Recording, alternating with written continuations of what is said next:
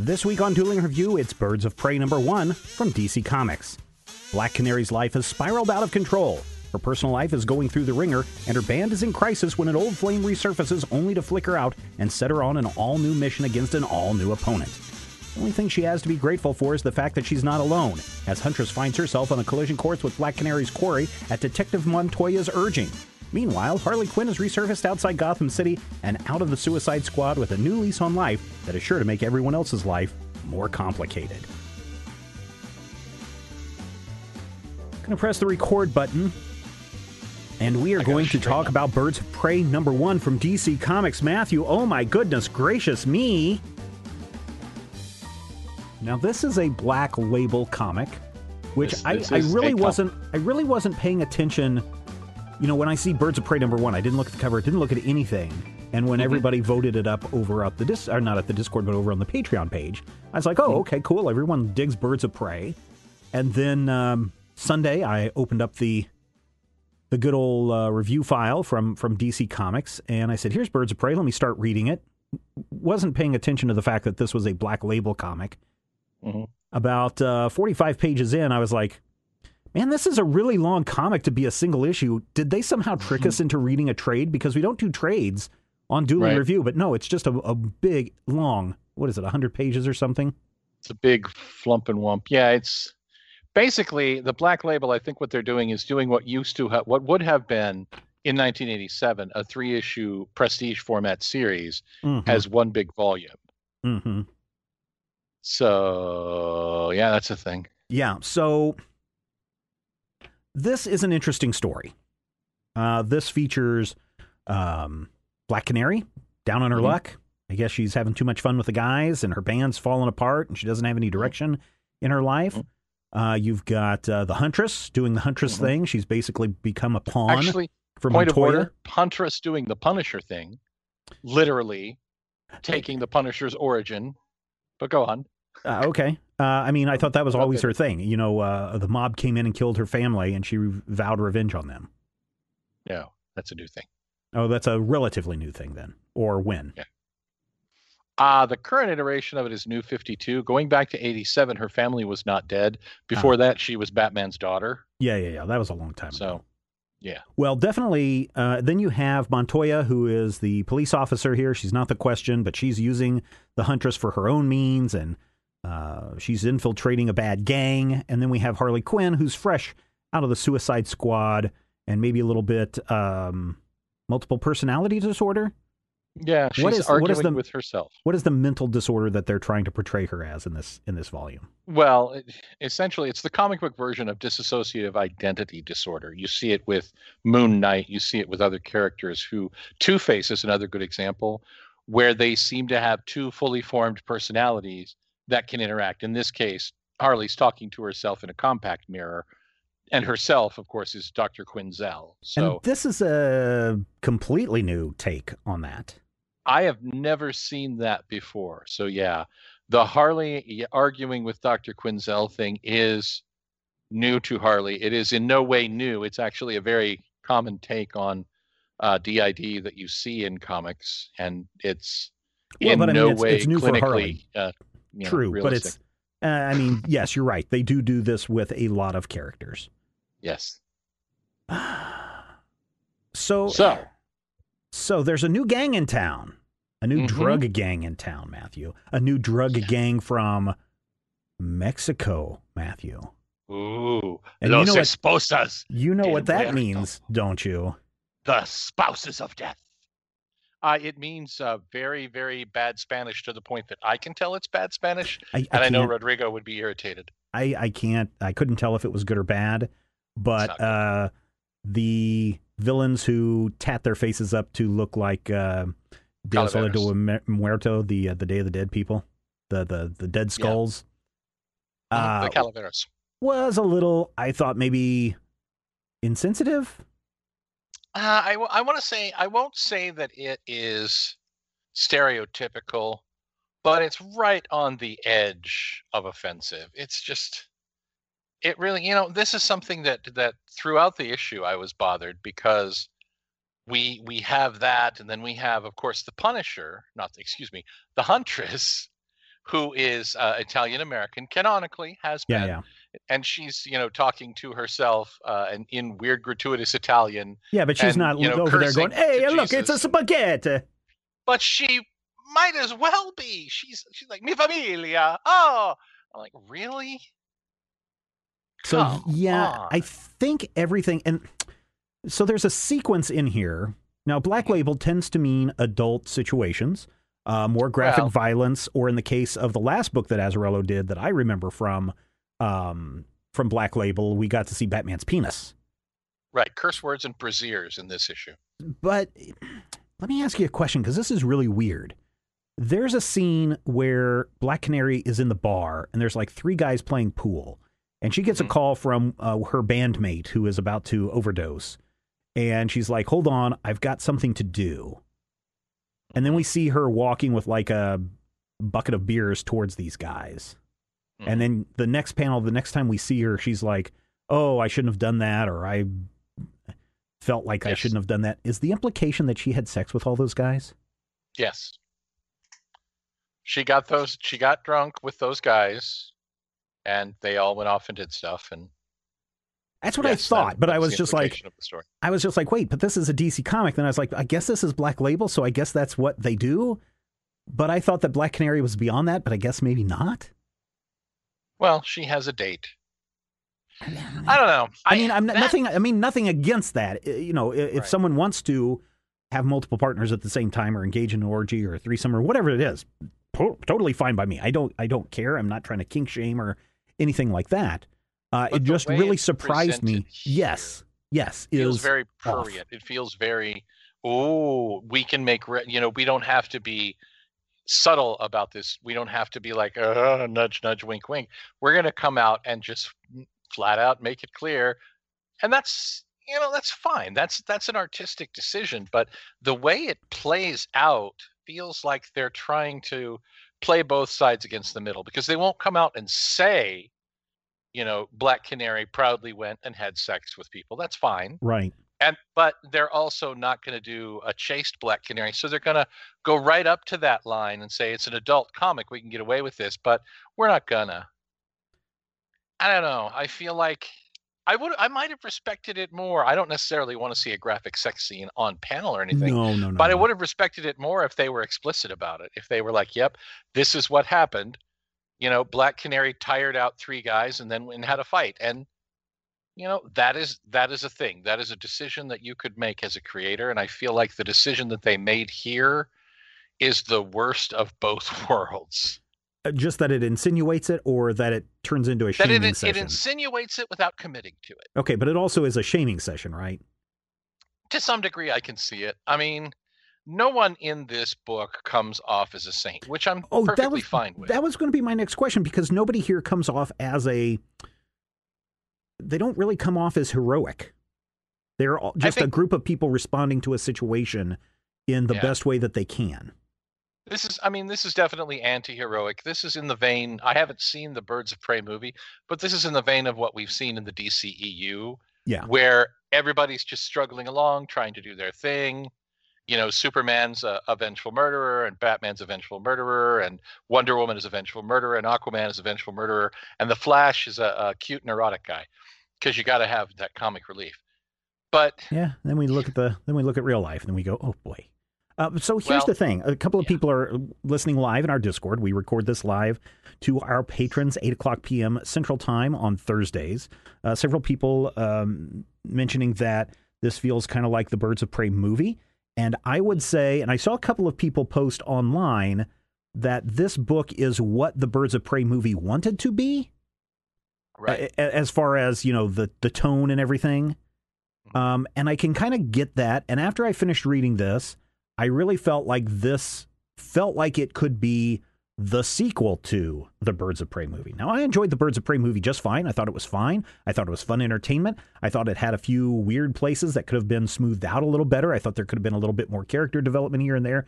But for what it is, it was a fine movie. It's not The Godfather. It's not Memento. It's not, it's not anything that's supposed to be deep and contemplative. It's certainly not Citizen Kane, but it's a movie that you can sit back and have fun watching women kick ass. Right. This feels like this wants to be the sequel. I feel like it definitely wants to be a movie pitch. And that's fine.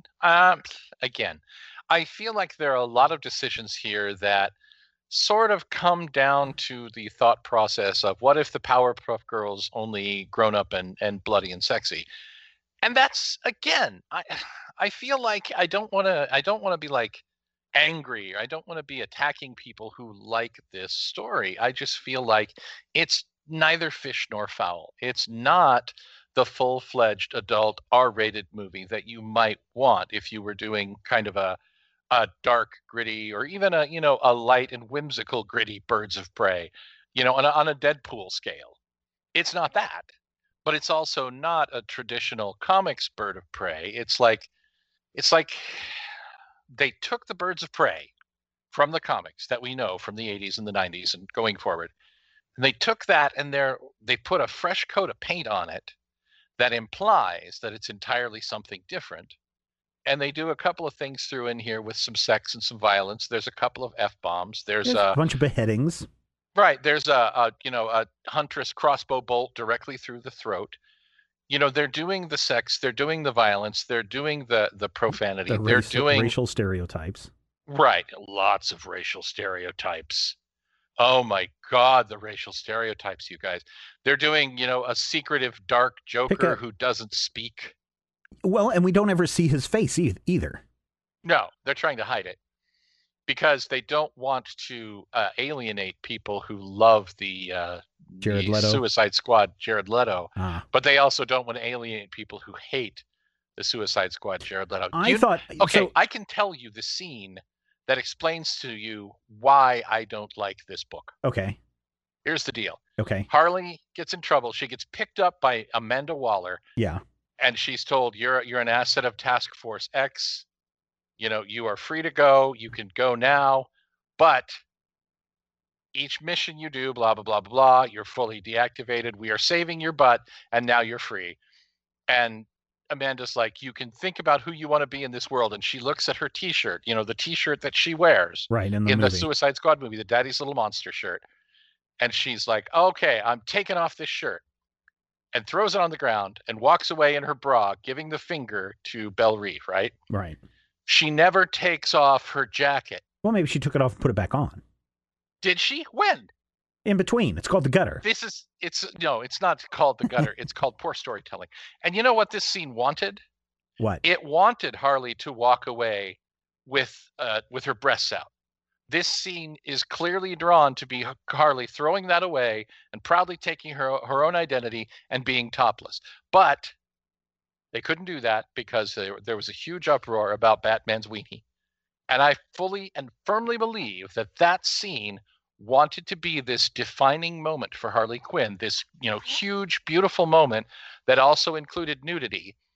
But they couldn't commit to that, so they went halfway and gave us a scene that doesn't work because you can feel that it's pulling back from what somebody seemed to want to do. I'm not going to argue authorial intent. You can tell me that I'm wrong. Well, just so people know, the story felt like Batman's Wiener was also written by Brian Azzarello, who also wrote this.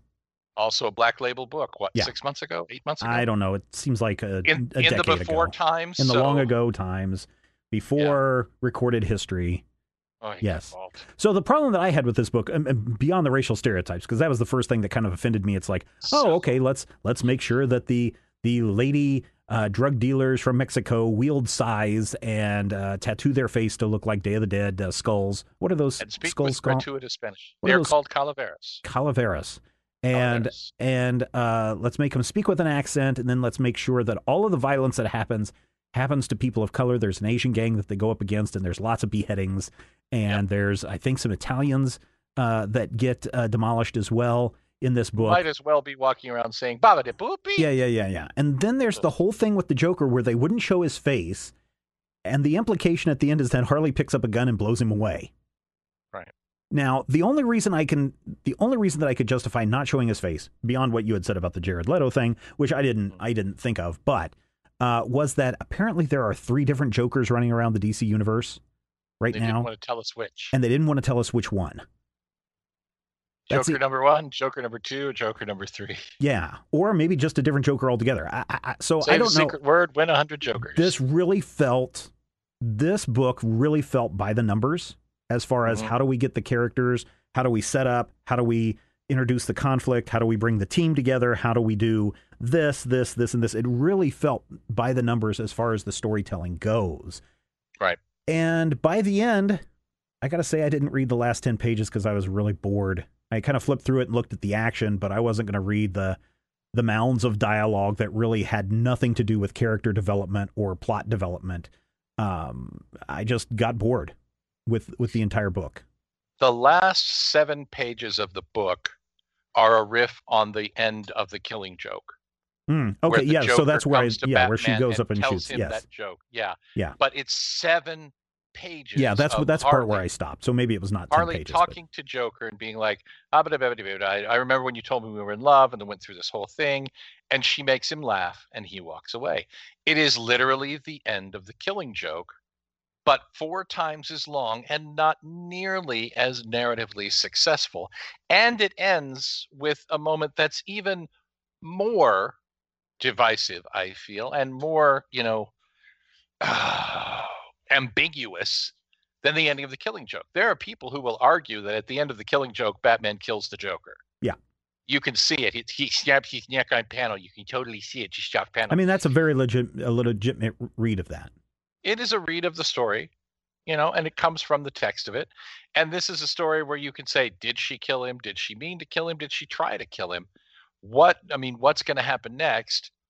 Nothing's going to happen next because, and I'm going to spoil this for you right now, there will not be another issue of this comic because it's not very good. Well, plus it's a one shot. And again, it goes back to the thing of why does it say number 1 on it? Why doesn't it just say one shot? That's all you got to do. Birds of Prey, one shot. People agree with me on this. And I've seen this both not in the major spoiler circles, but people outside the major spoiler circles who have said this exact same thing and complain, not about this book, but these one-shots in general. So here's the thing. I think that this, because of the way that there is a lack of comic books on the shelves right now, I think that this will be a fairly big seller this month. I'm going to guess it's probably going to be in the top 10 books sold in June. And I think that it will have enough of a success that we probably will see a next story after this. It's not going to be a continuation of this because the cartel is already destroyed.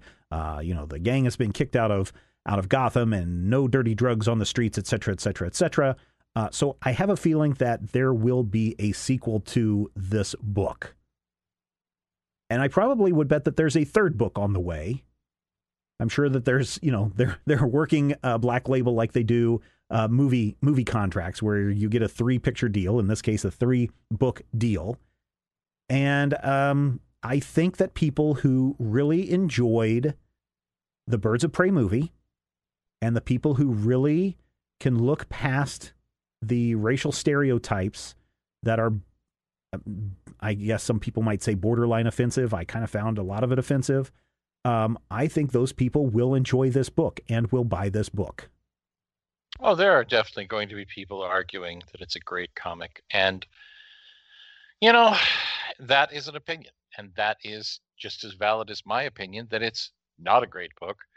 And I think that that's kind of the fun of this. But what it really boils down to for me is not, is it good or is it bad? It's, is it successful in doing anything? And this story, to me, isn't really successful at bridging kind of an R-rated mentality with the existing characters. It's not really good at being a traditional story, even with F-bombs. There was a Harley Quinn mini not too long ago that I just loved that was a Black Label, where Harley was just running around and she was trying to tell a story. She's like, my name is Harley F. Quinn, and somebody tried to shell her, and she screams an F-bomb.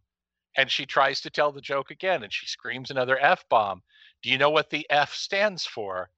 It stands for Francis. But 4 times she said the F-bomb word, and it was really funny. Yeah. And it was one of those moments where you're like, okay, I can see why this book is a Black Label. I see what they wanted to do here that made them want to argue we should go R-rated. I don't feel that with this Birds of Prey number one, other than we want to do bog standard story, but we want to amp up the violence and amp up the F-bombs and amp up the sex, but not to the point where there's actual sex, just to the point where it's strongly implied. And we want to amp up the edgy storytelling, but we also want to do these things that, you know, are just messed up. Yeah. So I don't know. From a, you know, paint by the numbers storytelling method, I think this book did everything that it set out to do. I think that it created something that is a little bit more intense than what you got from Suicide Squad or from the Birds of Prey movie. I think the art is fine. I think that a lot of the subject matter and some of the things that are going on there in character development is not what readers will expect. And for me, I found that it fell very, very flat every single page as far as the storytelling goes, because you kind of knew where everything was going and what was going on. And there were no surprises in this to me. Yeah. Which is probably why in those last 7 pages, as I was flipping through, it's like, oh yeah, this is kind of like The Killing Joke. Oh, she shot the Joker. Okay, the end. I'm glad I'm done with this. I didn't enjoy this book. You know, as much as the writing gets a little heavy-handed at times, the art is really good, but I didn't enjoy this at all. And unfortunately, I can't recommend it. But if this sounds like something that you do want to check out, realize it is a $10 book. There's a link in the show notes, so you can pick this up on Comixology, or you can go over to the Major Spoilers website and click on the link and pick it up at Comixology. So if you want to read it, by all means, go check it out. I'm not convinced, unfortunately, that this is something that will be long-lived. I think, you know, I can't even remember the name of that Batman book. I think the only thing people remember from that Batman book is Batman's wiener. And I think the only thing people are going to walk away from this book with is, I think Harley shot the Joker, which kind of defeats the purpose of the Birds of Prey coming together as a team, defeating the drug lords, etc. So I don't know. This feels like a strike to me. A skip. I would agree. I feel like I'm happier with the art. I feel like there are parts of this book that are just lovely. Emanuela Lupacchino really rocks on a lot of these portrayals. And as much as I complain about that scene where Harley takes off her shirt without actually taking off her jacket, or seemingly does, it really is a nice shot. Maybe she's really good at taking off. Maybe she's just really good at taking off her shirt. Maybe she did a Hulk Hogan and just ripped that off, brother. It's possible. And, you know, the combat sequences where she's beating up clowns in a bar, which, by the way, those clowns do not look like Joker goons. They look like clowns. Yeah. That's scary. Yeah. That's wrong. Yeah. You know, I feel like there's a lot scary here. And wrong. Yeah. There's a lot here artistically that's really nice. And I feel like this iteration of Huntress has probably never looked better. There has been a lot of Huntress recently where I'm just like, oh, I do not like this artist, but this is some really good Huntress. I like the Black Canary. I like a lot of the artistic stuff. I like the actual pictures themselves. Yeah, the art is good. I think that's the standout thing about this. And if you want 100 pages of pretty pictures, then, you know, definitely pick it up. If you want to say, what a Stephen Amath, you know, I've been reading Brian Azzarello all my life, and I love it. I love everything that he does, and I'm going to pick this up just to prove them wrong. Then, you know, go ahead, please do. I hope you enjoy it. We did not. Nope. And that's okay. Maybe you don't enjoy it either. We've laid out the reasons why we did not enjoy the book. Maybe you can go over to the comment section over at majorspoilers.com and let us know why you really liked the book. Or, you know, if you want to tell us why you didn't like the book, that's fine too. But there is that comment section over at majorspoilers.com. There is also the Discord channel where you can go in and talk about comic books and movies and toys and video games and so much more. There's a link to the Discord channel in our show notes as well. I mentioned early in this episode that we landed on this issue because of you, our dear patrons and listeners, just like you. You people did this. Oh, don't call them you people. You wonderful spoilerites and supporters did this to me. How did they do this? they went to our Patreon, patreon.com/majorspoilers, and they looked for the Dueling Review. Now, if you were looking right now, just theoretically, you'd look for the one that says June 10th of 2020, and you will find a link. You'll be able to see a list of comics. Yeah, some of those comics next week that you could pick from would be Faithless 2, number 1, highly controversial comic. Believe me. Faithless. Highly, highly, highly controversial, coming out of Boom Studios. Some people are refusing to carry this book in their bookstores. That's how controversial this thing is. Wow. Go-Go Power Rangers, number 32, Jim Henson's Dark Crystal, Age of Resistance, number 8, and Something is Killing the Children, number 7, which I believe was nominated for... What's the big thing? An Eisner, yes. Boom Studios had sent out a thing today celebrating the prestigious 2020 Eisner Award nominations: Best New Series, Once in Future; Best New Series, Something is Killing the Children; Best Graphic Album, New is New World; and Best Lettering, Jim Campbell of Black Bridge, Coda, Giant Days, Lumberjanes, The Shape of Friendship, and so much more. So those are the things that.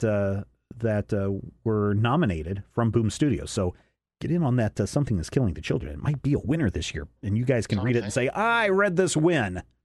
It's Killing the Children. Dark Horse Comics, coming out next week, we have Disney, Lady and the Tramp story movie tie-in comic hardcover for $10.99. Let's see, what do we have?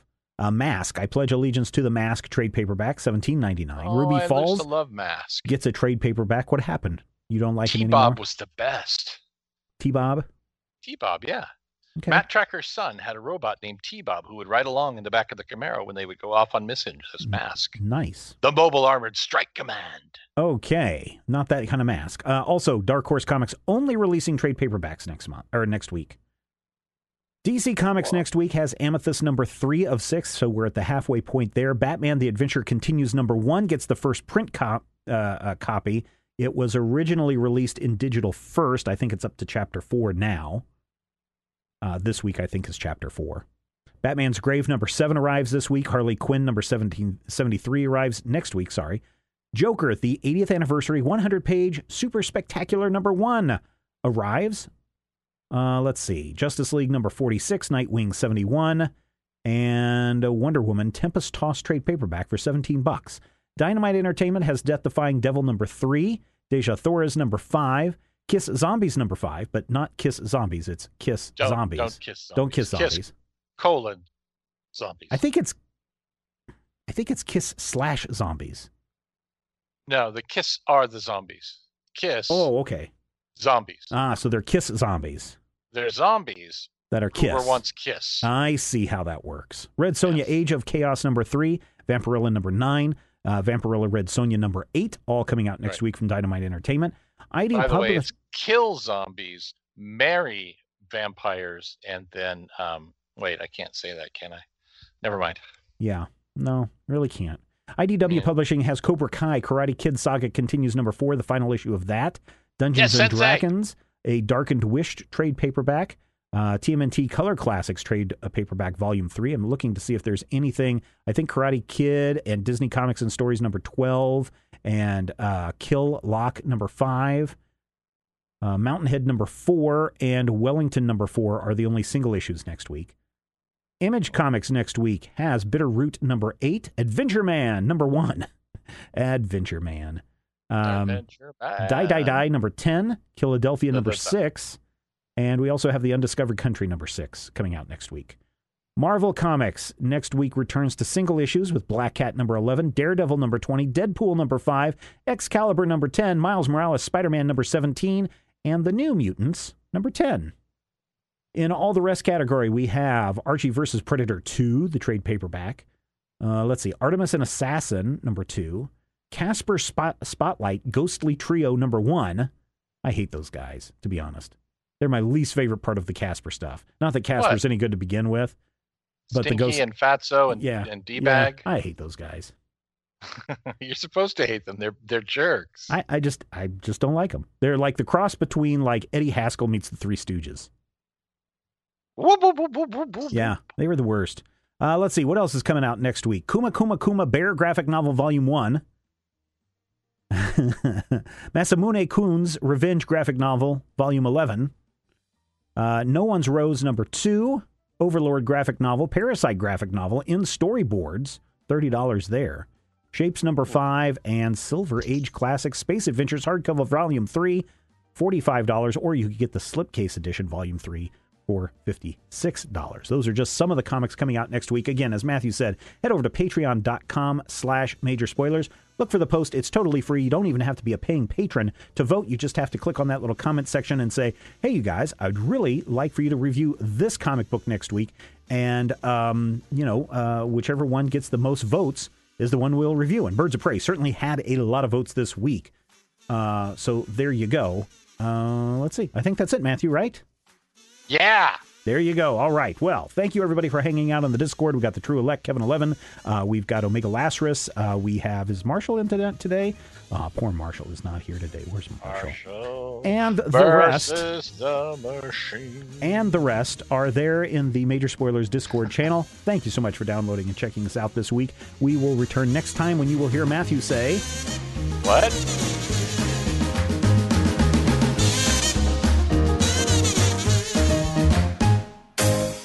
This podcast is copyright 2020 by Major Spoilers Entertainment, LLC.